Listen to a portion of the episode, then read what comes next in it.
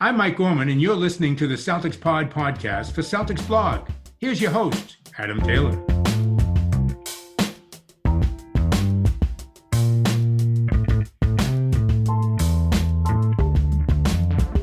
Yo, what's good, Celtics fans? Happy Monday. I hope everybody's ready for a good week. We've just had a great week of basketball. A Little bit of a different vibe today. Greg isn't with me, so I've kind of got a pinch hitter, a new face over at CelticsBlog.com. Somebody that I've known for quite a while, Mr. Jack Simone. Jack, man, what's going on? Nothing much. I'm I'm happy to be here. Excited to talk Celtics. Uh, thank you so much for having me. Yeah, man. I mean, I've been on your podcast enough times. I feel like it's only right that I eventually return the favor, right? For sure. I appreciate it. I appreciate it. Yeah, it's been a hot minute since uh, we spoke. Last time we spoke, I think um, it was during the off season, right? I jumped on your podcast during the off season. We kind of spoke a little bit about the depth of the team, how how excited we were, uh, mm-hmm. and then all of a sudden it took a complete nosedive for a hot minute, and now now we're like it's like a roller coaster, right? We've come all the way down, and now we're just doing that that slow climb back up, and that climbs where the anticipation's there, and you get those butterflies. And man, I'm feeling real good about this team right now. Oh yeah, I'm I'm loving the climb back up. Anything's better than where they were to start the season. Obviously, not not looking too hot for a while, but uh, some hot play from a few players has helped turn it around, and I, I couldn't be more excited to talk about it. Yeah, for sure, man. I think I'm going to name this episode "The Bounce Back." Uh, it's a perfect name. It's perfect, perfect name. Perfect name. So look, man. I mean, in my opinion, one of the main things that I've really noticed is everyone from the Orlando game up until now, one of the biggest talking points has been a defensive identity. Yeah everybody's saying like, yo, the Celtics are really figuring out who they are defensively. Udoka made a few adjustments to that switch everything scheme, made it switch most things, implemented a little mm-hmm. bit of like switch one through four, depending on who's at the five, you can drop, but we want our bigs to show on the perimeter more. We'll run a little bit, bit of inversion, get our, our smalls kind of rotating onto the bigs and then try and scram guys out when we need to. That's been working quite well. But what's got me encouraged is the slowly becoming signs of an offensive identity as well. And uh, I think that, and I know this is kind of, yeah, well, Tatum's playing well, so of course there's an offensive identity to get the ball to Tatum. I understand that's like the major narrative right here, but I, I'm not, in my opinion, the the way the offense has been run and they've been implementing the offense, there's a reason that's coincided with Tatum finding a groove as well, because everything seems to be clicking right now. Ball movement, penetration, and then obviously it helps when Tatum's knocking down shots. For sure, yeah. I, I was close to. I wrote the recap for the Thunder game the other night, and I was this close to uh, titling it "The Celtics Drive and Kicked Their Way to Victory" because I mean that's that's what they did, and the drive and kick is just. It's been the only good thing about the Celtics offense seemingly all year as they're struggling from three. They're struggling to, you know, finish in the paint at sometimes.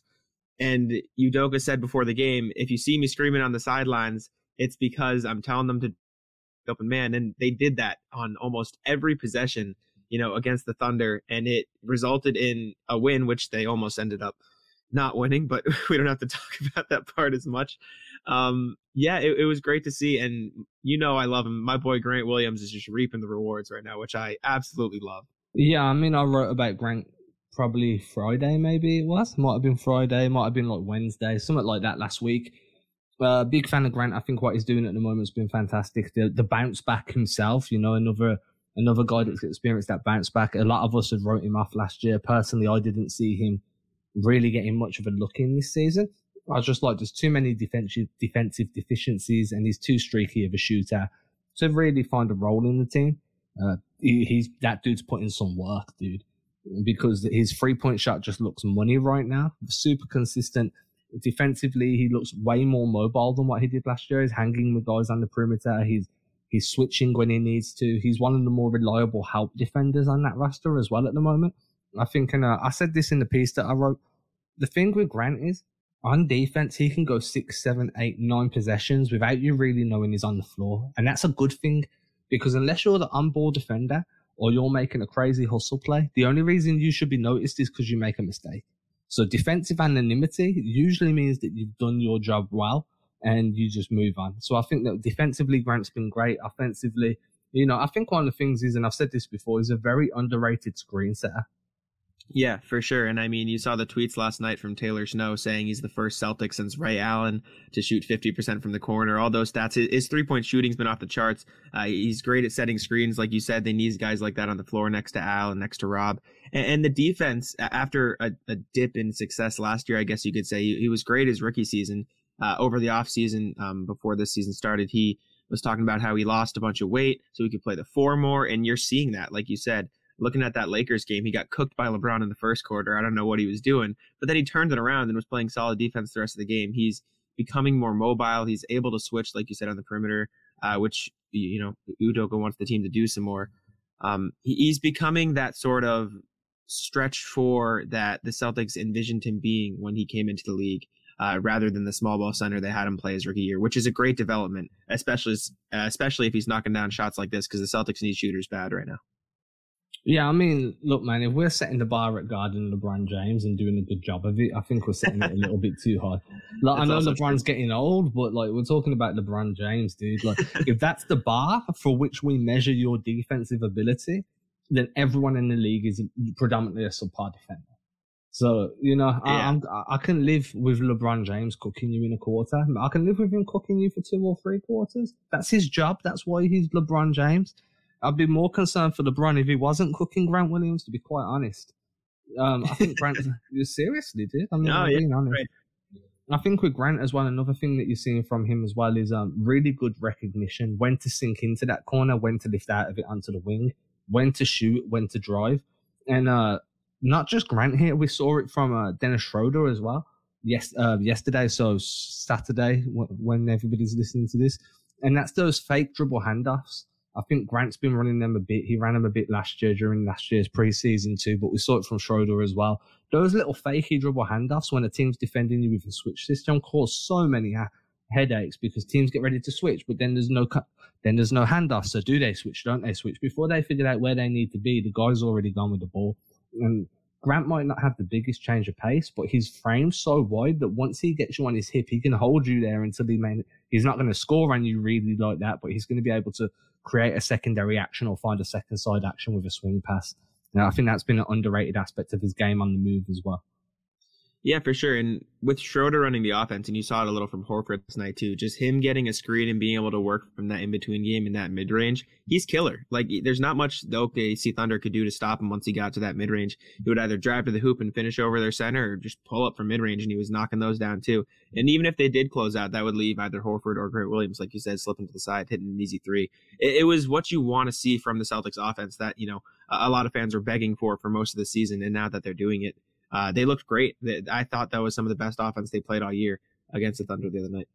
Yeah, very movement based, very. Um, I wouldn't say rudimentary because driving kick, you know, it for me, like when I'm watching it, and I wrote a piece about this on Saturday. Did I write it on Saturday? Today's Sunday. Yeah, I wrote it on Saturday, where I looked at one very specific play that was kind of a melting pot of the offense they ran. Um, and for me, I get the driving kick is what everybody's recognizing because it's that final pass before you hit the shot, right? But they're so they're running so many different entry sets from motion strong. They're, they're, they're setting up in wide schemes, and you know if you want to understand, read the, read the piece I wrote. If you already know it, great. If you're not interested, personally, sometimes I'm not interested either, so I don't blame you. Um, but they're, they're running so many different entry sets to get into this driving kick motion that they weren't using three or four games ago three or four games ago, it was very much high screen roll, high screen and roll, just like they did under Brad Stevens. Get a paint touch, initiate a second side action, hopefully for a shot. Now what they're doing is they're putting defenses into rotation with these early offensive sets, and then they're penetrating for the paint touch and getting a second or third side action that results in an open three. Uh, I think that's been a huge benefit because while the Celtics were getting open shots before these last two games, the defense may have been that they were daring you to shoot somewhat they knew that you were struggling to score, so they were like, let's let's protect the driving kick and let them shoot from free, and we'll adjust if they start making them. Unfortunately, the Celtics weren't making them. So um, Udoka kind of tinkered with how they set up and get into those driving kick actions with some good entry sets, and uh, developed a different team. The confidence looks really, really good right now. Yeah, there were a couple plays against the Thunder where you saw the Celtics make four, five, six passes that had the the you know uh, OKC scrambling just to catch uh, catch up in rotations, like you mentioned. And if you want to talk about Tatum, the perfect connection uh, is I think it was early in the first quarter, maybe they ran a play, swung it into the paint, got it out wide. Smart made the final pass. Tatum got an open look uh, at the top of the key, nailed it, and that was the first three I think he made the whole game. And getting those open looks to Tatum, I think, are like you were saying earlier. I think are, are the biggest reason why he's been able to break out of that slump. He's getting the easy looks and then working from there. Because earlier in the season, you'd see him take these, you know, step back three. He'd go one for eight uh, from deep because he's attempting these super contested threes. The team's now getting him open looks, and that's allowing him to get the rhythm going. And now he's dropped 30 in three games straight, and you're seeing Tatum again, which is a beautiful thing. Yeah, for me, like the points total's fine. Like, um, but he was putting those similar points up on inefficient nights as well. So it's yes. the efficiency that's doing it for me. Uh, I think that I really like as well that I don't know if you kind of picked up on, but these last two games, the Lakers and then the Thunder, these were two of the more physical games that I've seen Tatum play in terms of he was hunting out the contact. You know, he dislodged Lu Dort with his with his arm and his shoulder in this uh, against the Thunder. He had a similar play. I can't remember who it's against. It's on my Instagram. If anybody follows me there, please at me and tell me who which player I'm on about. But um, he basically dislodges a guy with his offhand. Um, again, I think it was Avery Bradley. I think the year it was because Dennis Schroeder set an inverted screen on the wing which then forced I'll, I'll, put it on Twitter too. I remember now. Then forced a mismatch because whoever this um, Avery Bradley switches onto Tatum, and then Tatum's just like, "Nah, dude, weight room, get off me," and then takes it takes it for an easy finish. Tatum's really embraced that kind of bully type of tactics. Like you know, I think it took him a while to adjust to the new physicality of the league. These new foul foul rules, I'm, I'm loving them, absolutely loving them. I grew up in the 90s and 80s. Well in the 90s and early 2000s. I, am not that old. I didn't grow up in the 80s. Um, if you guys did, then that's fine. If you guys and girls grew up in the 80s, you know, I know people that did too. I was born in the 80s, but the physicality of the league back then, I'm, I'm loving the way that, you know, you're allowed to use that offhand again, create space, get your shoulder into guys. And I think Tatum now is adjusted and realized like, dude, I'm stronger than most people who who are going to defend me. That know, like, I lift enough that you know, I got I got semi muscles now. I, I look like Semi Ojeleye on like stilts. You know, so um, yeah, man, I think that that physicality has been a big aspect of his uh, performances over the last few games. Yeah, early on in the season, I was kind of drawing the comparison, or I guess the differences between Jaylen and Jay, uh, Jaylen and Jayson. Sorry, um, the way Jaylen drives to the rim, he kind of embraces the contact. Obviously, you see him when he finishes at the rim; he can get wherever he wants. He goes through defenders. But early on in the season, and I think it's you know just because of how last season was, uh, trying to draw fouls all the time and you know the rule changes and everything. Tatum was trying to manipulate the contact a little bit, if that makes sense. Like he's looking for the foul call, which last year is how you play basketball, right? That's just the way the league. Trae Young, you know, falling back into guys shooting three pointers, uh, everybody at the rim trying to draw fouls, huck up a shot. Uh, and that's what Tatum was doing. He was trying to finesse uh, instead of just brute force his way to the basket. And like you said, these last two games, uh, Lakers and OKC, he's been just driving right at guys, realizing, wait, I'm six foot eight. You know, however, you know, heavy Tatum is, he's a strong, strong dude now. People are talking about the muscles he put on, and he he's showing them off now. Finally, uh, instead of you know trying to finesse and get a foul, now the fouls are coming to him a little bit. Uh, he'll get to the line more naturally, which is it's perfect because now he's finishing. And you look at his shot chart from a couple games ago. I know it was up on Celtics blog. Um, it's just a bunch of shots in the paint and a couple threes in a single quarter, which is what do you want to see from Tatum. Uh, just bully ball, just bully way to the rim, man. Yeah, man. I mean, for me, like Tatum's definitely a rhythm player. He definitely he he once he feels hot, he plays with a different level of confidence and a different level of like poise. So allowing him to get to the rim, force his way there, use those big shoulders shoulders of his, you know, just attack the rim, really put guys under pressure and make them realize like, yo, if I if I'm dealing up Tatum at the end of the game, I'm gonna have a few bruises that I'm gonna feel in the morning. And once he gets going at the rim, then you start building that shooting out. And we've seen it before, as you said, like that Morey ball, right? Rim and freeze, layups and freeze, dunks and freeze. That's Morey ball all day long. And uh, if you can get Tatum playing that type of brand of basketball, his numbers are going to go up, his efficiency is going to go up. What we're noticing is because of the way he's attacking the rim, the passing lanes are opening up for him, so he's getting more assists now. He's improved tremendously as a rebounder. I mean, I don't think anybody can deny that. His rebounding, like um, being able to read the trajectory of the ball and stuff, his rebounding's been great. Now, I'm not saying he did what um, Dennis Rodman did and just got guys to fire up bricks so we could study the way the ball bounces off the rim. I think that's a cool story, but I doubt Tatum did that.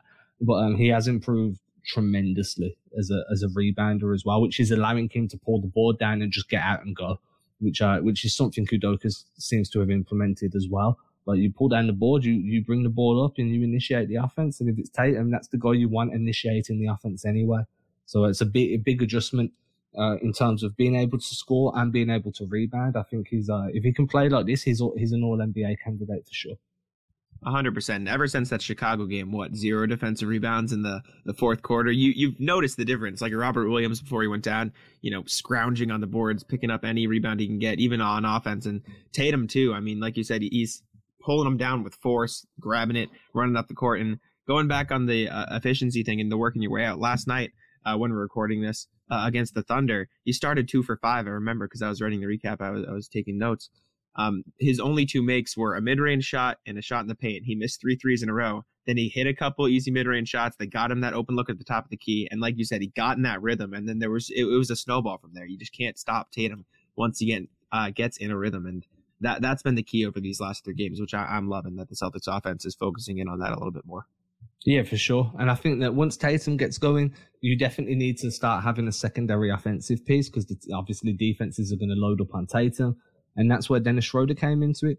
Uh, anyone listening to the show knows I've not really been the biggest fan of Dennis Schroeder. Um, in terms of like, look, I understand what he brings to the table. I'm not blind.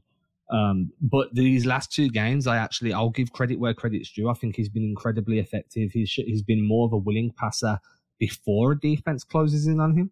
Uh, which was my biggest my biggest gripe with Schroeder was you only pass when there's no other option available to you. Uh, he seems to be moving the ball around a bit more on the perimeter. We've seen him kind of like take a little foray into like that long mid range area and then look to initiate out of there. And his driving kick as well has been great. I mean, if you go back and watch his possessions, the amount of pressure he put on the rim, I think there was four or five times that he drove that you had four Oklahoma City Thunder players clog the paint. They were helping off everybody to stop those drives, and that that opened up. Uh, I think there was a driving kick like that that ended up with a Grant Williams free. There was a driving kick like that that ended up with a Tatum catch and shoot free. Then there was a uh, 45 cut off Josh Richardson that ended up getting coming off um, a Schroeder driving kick. Like it, I think that teams are starting to realize that when Dennis Schroeder's coming downhill at you, you need to kind of build that wall. And it's crazy because of how small he is, right? So if you watch what the, what the Celtics were doing in half court, they were like, um, you'd get a Dennis Schroeder entry pass to the elbow, and then you'd get a give and go. So he'd give it and start building speed from about three feet outside of the three point line. And when he got the ball back, he's already operating at speed and he's attacking that room. Uh, them, they're utilizing his speed fantastically. I've got to give uh, Udoka credit there.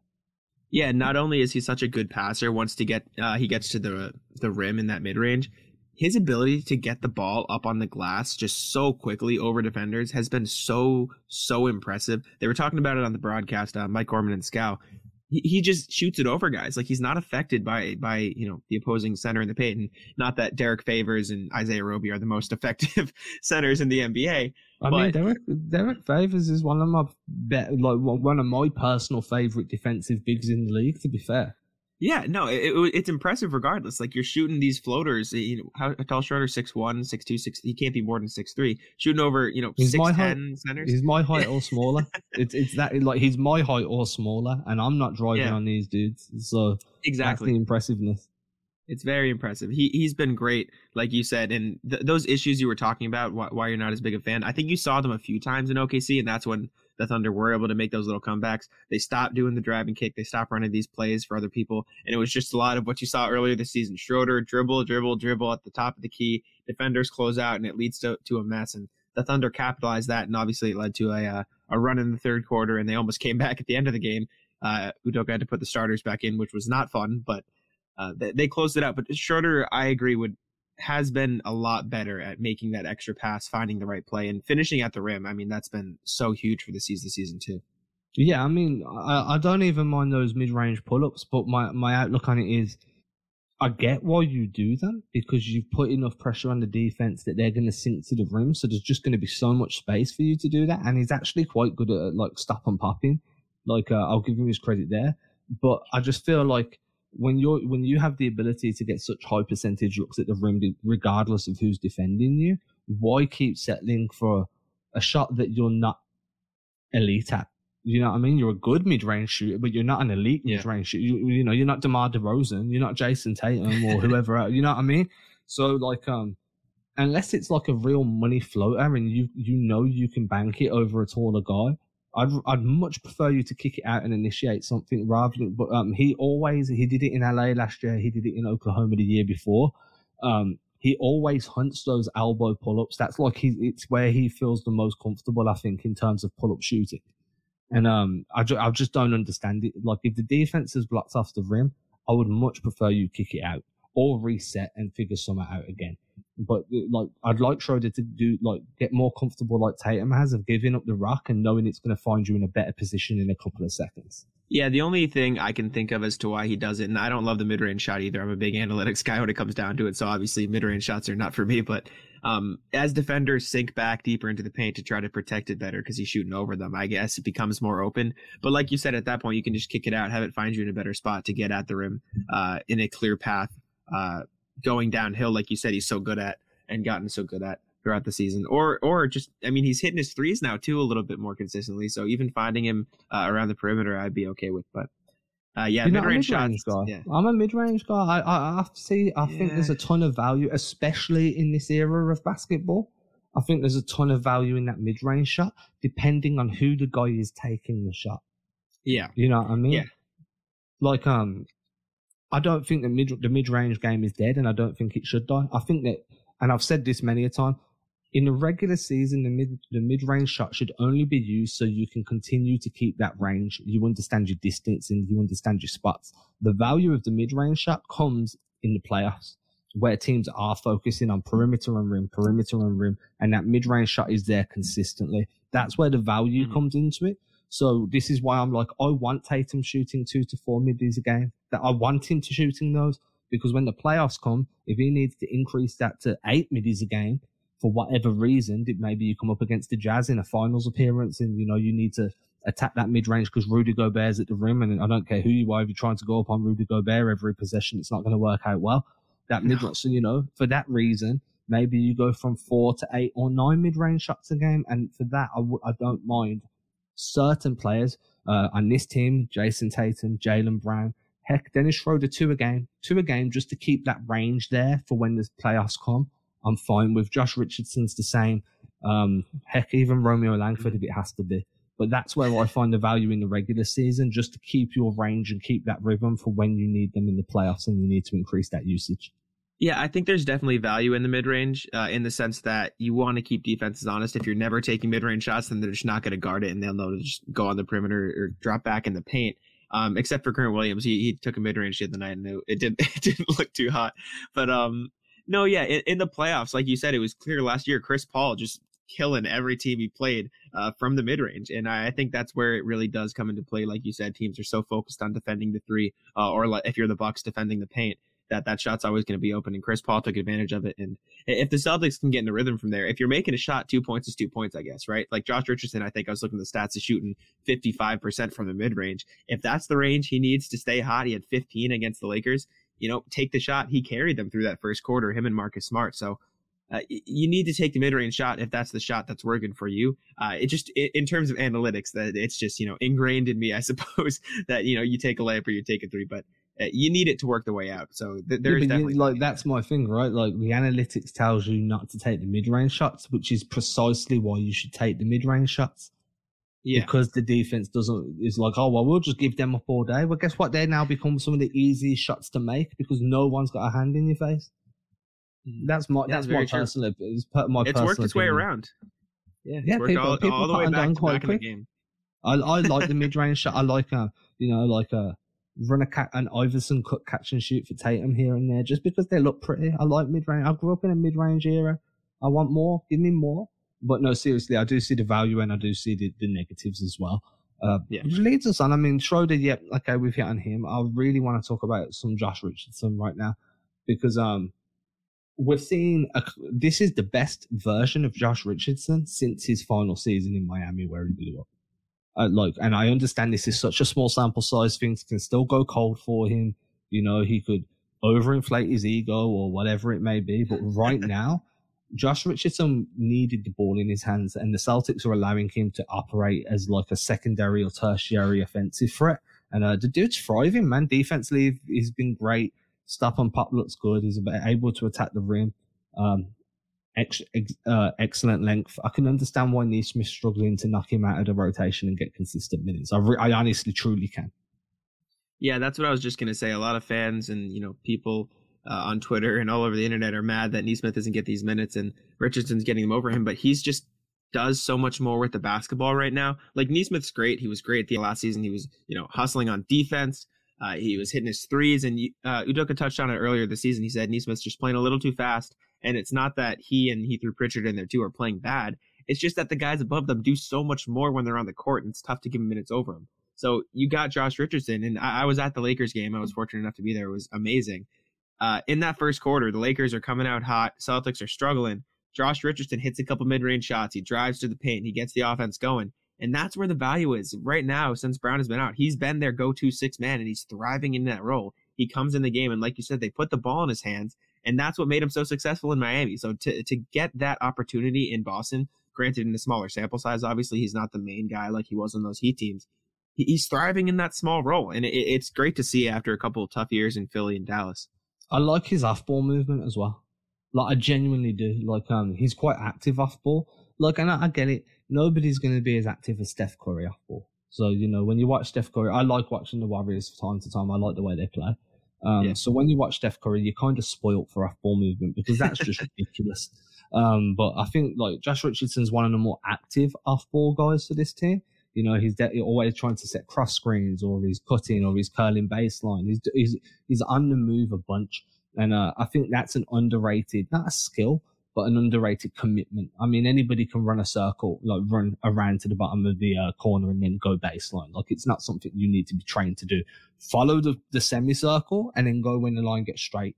You know, it's a basic instruction, but a commitment to doing that consistently and dragging defenders with you, causing a little bit of confusion with like weak side rotations and stuff. Uh, I like the way he does that just because of what it does for whoever's got the ball in their hands and for whatever scheme the Celtics are running, it does create that bit of extra confusion to give you that moment to kind of like pounce. So uh, I'm a big I'm a big Josh Richardson fan at the moment. Big, give me Jay Rich, man. Give me Jay Rich. Yeah, me too. Any chaos you can cause off the ball to give guys more opportunities is perfect, right? You, you keep them moving, you keep it going. Yeah, yeah. that's I mean, works. This is how I'm describing Schroeder at the moment, man. He's controlled chaos the controlled part is the key because Aaron Nesmith right now this season has been chaos, but these two have been controlled chaos. yeah, there's a difference, man. There is a difference. Yes. It's like uh, they call it, you know, like lightning in a bottle versus lightning from the sky. You know, yep, I, exactly. I, choose when to unleash this bad boy. The other one, I don't really have a choice. I just gotta hope it doesn't get me. So uh, I do get it, man. I do get it.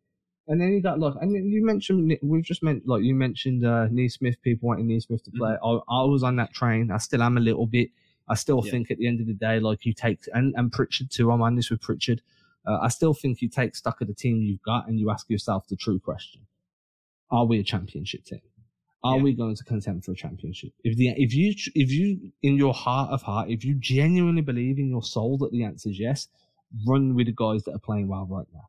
If you if you don't and you're like, nah, you know what? Best case scenario, we're a second round exit. Develop the young guys, dude because mm-hmm. you, they're going to be the ones that have the trade value to bring you back something that's valuable at some point or another, or that you use in a package to bring in somebody that gets you to that finals appearance again, or gets you past the finals hump into it. I'm talking conference finals into a finals. uh, so I, like that's my outlook on things. If you genuinely think you're just going to get bounced in the second round, don't let this be a stagnation season for Nesmith and Pritchard. Like, give them minutes and just let them build. And at the end of the day, if you want to do that, if you like, you know, wait till February at the trade deadline and then move on from some of these older guys, get some good pieces back or some valuable picks or whatever it may be, and then start developing these younger guys again because they're going to need the minutes. Yeah, that that was my first article I wrote for Celtics blog was talking about how you know Nesmith and Pritchard have fallen out of the rotation a bit, and my theory on it. Well, what I wrote was Udoka is talking about how you got Richardson, you got Schroeder playing so well. It's tough to find these guys minutes. You know, you want to win basketball games, and these guys are cold from three. And you know, you got to find that balance between you know they need to get in a rhythm if they want to make their shots versus you can't really put them in the rotation if they're not making their shots. Uh, you got to find that balance. But my personal theory is you start off the season two and five, right?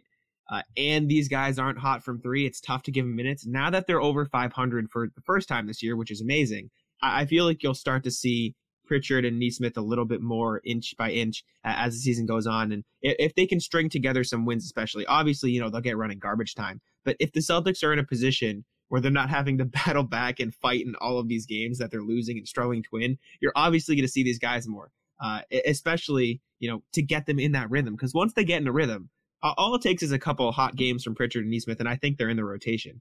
But right now, you can't really, you know, afford to give them those minutes if they're struggling, you know, from behind the three point line uh, in Pritchard's sense and in Nesmith's sense. And then in addition, Nesmith is playing so crazy right now. He's got to find, you know, some balance and settle in. And Udoka talked about that too. But th- that's my personal theory, I guess, is just as soon as they get a few games above 500, a little bit of breathing room, because as much as they might not be a championship team, like you said, if they, you know, think they're a second round exit or whatever, you still got to push for the playoffs, right? Jayson Tatum, Jaylen Brown are good enough to get there, so you need to put the pieces around them to allow them to.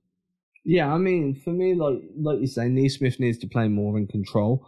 Uh, my theory on this, I have a working theory, and that theory is last year it took him probably about four, five months with the team to really figure out their defensive schemes, to really mm-hmm. like not just understand them, but be able to execute them subconsciously uh, like really grasp them. And I've got a feeling that because Udoka's scheme isn't dissimilar, but it's like far more intricate than what they yeah. were running last season. I think that maybe that's a big part of Nesmith's struggles. Like he's still he.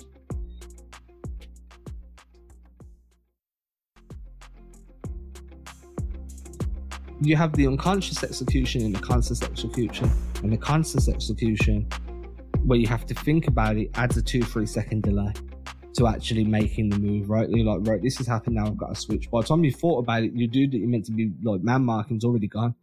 So you, you, you, you're up the creek at that point.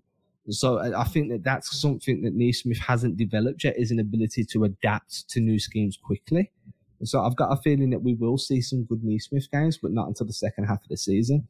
And then for Pritchard, I just genuinely think it was a uh, masked Pritchard is not good compared to unmasked Pritchard. Yeah, yeah, Mass Pritchard was not putting up 95 points in Portland, you know, exhibition runs. And, and the Nesmith thing, I, I think that's I, I, didn't even think about that. Last season, he's forced to learn this whole scheme with Brad Stevens, and they didn't even have a chance to practice much, right? With COVID regulations, everything. He, he barely got a chance to practice. He was learning on the fly. It took him so long to learn that. Then you switch head coaches in the offseason, and like you said, it's not completely different but having to learn the intricacies, sorry, of a new system has to be so hard on a guy who's just in his second year in the league and coming off an injury in college, you know, learning all this, struggling at the start of the season, finally breaking out, uh, and now fighting for minutes with, you know, a quality veteran and Josh Richardson. It can't be easy on him. So he's probably got a lot going on in his mind right now, which is evidently translating to the court a little bit. Yeah, he's just like, yeah, I'm to come in there and I'm just going to cr- create chaos and hope it works. Now, I genuinely think Nesmith will figure it out. Another yeah. guy that has been getting minutes in like the way you are with Grant, as everybody listening to the show knows, is the way I am with Romeo. Um, I'm disappointed to be quite honest. I think that Romeo has been um, more than satisfactory defensively. I think he's been quite good defensively, to be fair. However, 20 minutes and two points, which seems to be his consistent production in the last few games, isn't satisfactory. Um, he's had some good games. He's had some not so good games. I'd like to see him being a little bit aggressive, more aggressive, getting to the paint. He's got he's got explosive athleticism that we don't see regularly, and I think that he needs to tap into that, get a bit more aggression, and really rely and explode more, and show everybody that like, yo, if you're at the rim and you want to come up and contest me, that's fine. I'm just going to finish over you. I want to jump over you. I want to jump onto your shoulders if I have to. Uh, and I just want that. I want to see that that fire. I think it's there. I think that he's very he's not too dissimilar to Tatum in that he's not an emotional guy like that. You know, Tatum Tatum play Tatum. It's took Tatum this long to start playing with with aggression, and the dude doesn't look like he's upset one bit at anything, unless he doesn't get the foul call. Then he's a bit upset. But like when he's going into guys and he's dislodging guys, you don't see like the facial expressions aren't changing. And I think that Ro- it might take a bit of time for Romeo to develop that. But um, I do think defensively he's been excellent. Well, not excellent, but very good.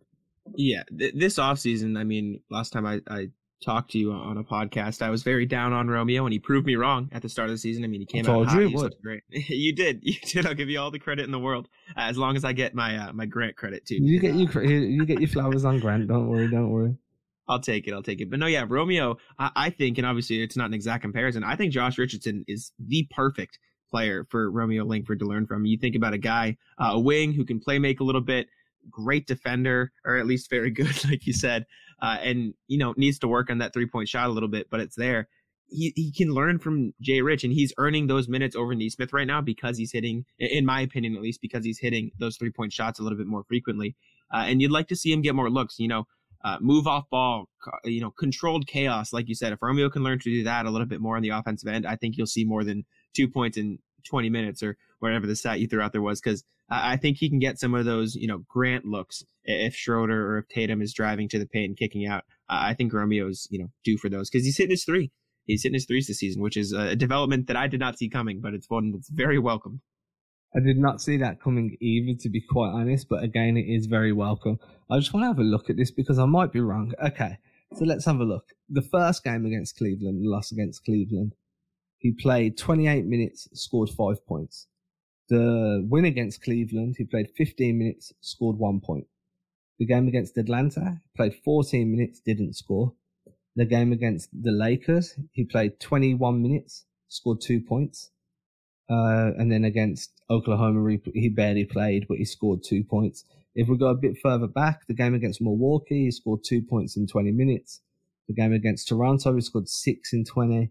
The game against Miami, he scored 12. That was one of his better games, to be fair, because mm-hmm. he hit two for five from three. Game against Orlando, scored three points in 16 minutes.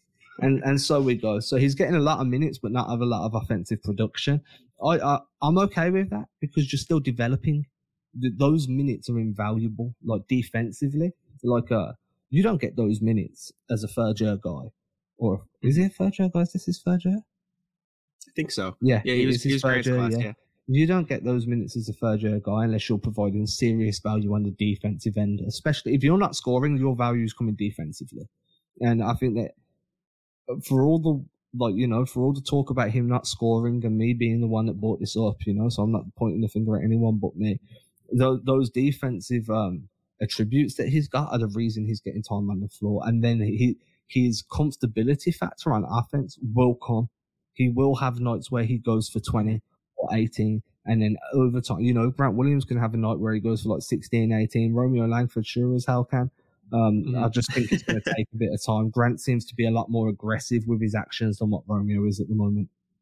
Yeah, and the other night versus the Lakers, you saw Romeo shut down LeBron for one play. I won't say the whole game. Let's not get ahead of ourselves, but he shut down LeBron, got a strip uh, at the end of the half, and it was it was beautiful. That's the kind of energetic defense you want to see from Romeo. And although the the points totals aren't you know showing up as much, uh, I did notice in the win versus Cleveland uh, in particular, his ability to drive to the paint and make plays for others is so so crucial when he can do it. He doesn't get the opportunity too much because obviously the ball's going to be in Richardson, Schroeder, Tatum's hand more often, even Smart, obviously. Um, but when Romeo has the ball in his hands, he can drive and he can kick, which, like you said, is a very basic concept, but it's valuable. And I remember the play vividly. But um, you got him going, and sorry, sorry. Now, I mean, look, uh, anybody that's wondering why Jack just went quiet, quiet, there's a way to kind of solo somebody's layout. And I was just, you know, for YouTube, I wanted everyone to get a look at Jack. That was all I was doing. Just kind oh, I got nervous. Nah, man, I'm still here. Don't worry. I it thought I did if, something wrong. If I disappeared, the room will close down because I'm the host. So don't worry about there you that. Go. That's true. I mean, yeah, man, I'm the same. Like, look, if you look at his overall numbers, 18 minutes a game this season, uh, 4.2 points, 2.7 rebounds, and half an assist a game they're not great, but you know, I've seen veterans that have had like 12 year careers with those numbers. And I think that we're only scratching the surface of Romeo. I mean, this is the most consistent we've seen him in terms of playing time and availability since he came into the league. This is essentially, and I said this about Markelle Fultz when he went to when he went to Orlando. You can search for my Twitter. If you've played less than like you know, if you've played 50 games over two years and they've been sporadic as hell, like you play two, you miss 20, you play mm-hmm. 10, you miss 10 like realistically, your first season where you actually start getting game, game, game, game, and you're living that NBA life properly, that's your rookie season essentially. Because mm. you, you know, you play five, then you're out for 15. Your body never really has to go through the recovery phase of doing 15 in eight in like 26 nights or something stupid. Do you know what I mean? So I think Romeo's just going through those adjustments. And figuring out how he can break down that wall and start leaning on his athleticism a little bit more. You know, Grant been Grant's figured it out. I think Romeo will be the next one to figure it out. And then I'm kind of at the point now where I'm like, either Nesmith or Pritchard will figure it out, but I don't think it'll be both of them in Boston. Yeah, yeah, it, it's tough because those guys are obviously you know in their second seasons, but w- with the amount of talent that Brad Stevens added to the roster, which is great, it's a welcome thing. It, it's just been tough for them to find those minutes. And like you said earlier, I, I think one of the biggest reasons Romeo is seeing these increased minutes is because of his energy and his ability to just attack on defense. Like I said, he attacked LeBron, he got that strip steal. He, he's just so energetic, and the rotations or sorry, the scheme Udoka runs on the defensive end, like you said, it was switch everything at the start of the year. And now he's limited back to, you know, switch most things. Romeo's so good at that because he is so versatile. And he's only like six four, but his length, his athleticism, like you touched on earlier, his intensity on that end just make up for all of that. Uh, and he's great in that system, and he, he's looked great on that end this year. And I think the offense will come, like you said, as he gets more comfortable. Yeah, I'm waiting for somebody to tell to reach out to Romeo and tell him to give me a signed jersey because I've been on this guy. I've been supporting this guy for two seasons now in face of everybody. Jokes aside, don't know. I think he's doing really well. Um, mm-hmm. To be honest with you, I'm really happy with everybody that's got minutes. Even Enes Kanter's looked quite good playing. And, you know, Udoka adjusted his defense, went switch one through four, play drop at the five. That worked really well. Um, I think that, you know, they're, they're switching on contact. They're pre-switching some pick and rolls. They're, um, they're not really switching dribble handoffs. They're going over, and, which is good instead of going under, which is stupid. Um, which they were doing at the start of the year. They were going under dribble handoffs, and it was just the most ridiculous thing I've ever seen. They've altered that a little bit. They seem to really be like getting used to the rotations now. I think the whole coaching stuff, the revamp of the coaching staff was all master strokes. I think they've got a, a lot of really intelligent basketball minds on that bench now. Not saying that last year they didn't, but there's a lot more NBA experience on that bench now and uh, I think that's a big mm-hmm. a big plus. Uh, I think that wraps us up. I mean, everybody's probably just you know most commutes. This is the reason I keep it to forty five minutes on a show or just before.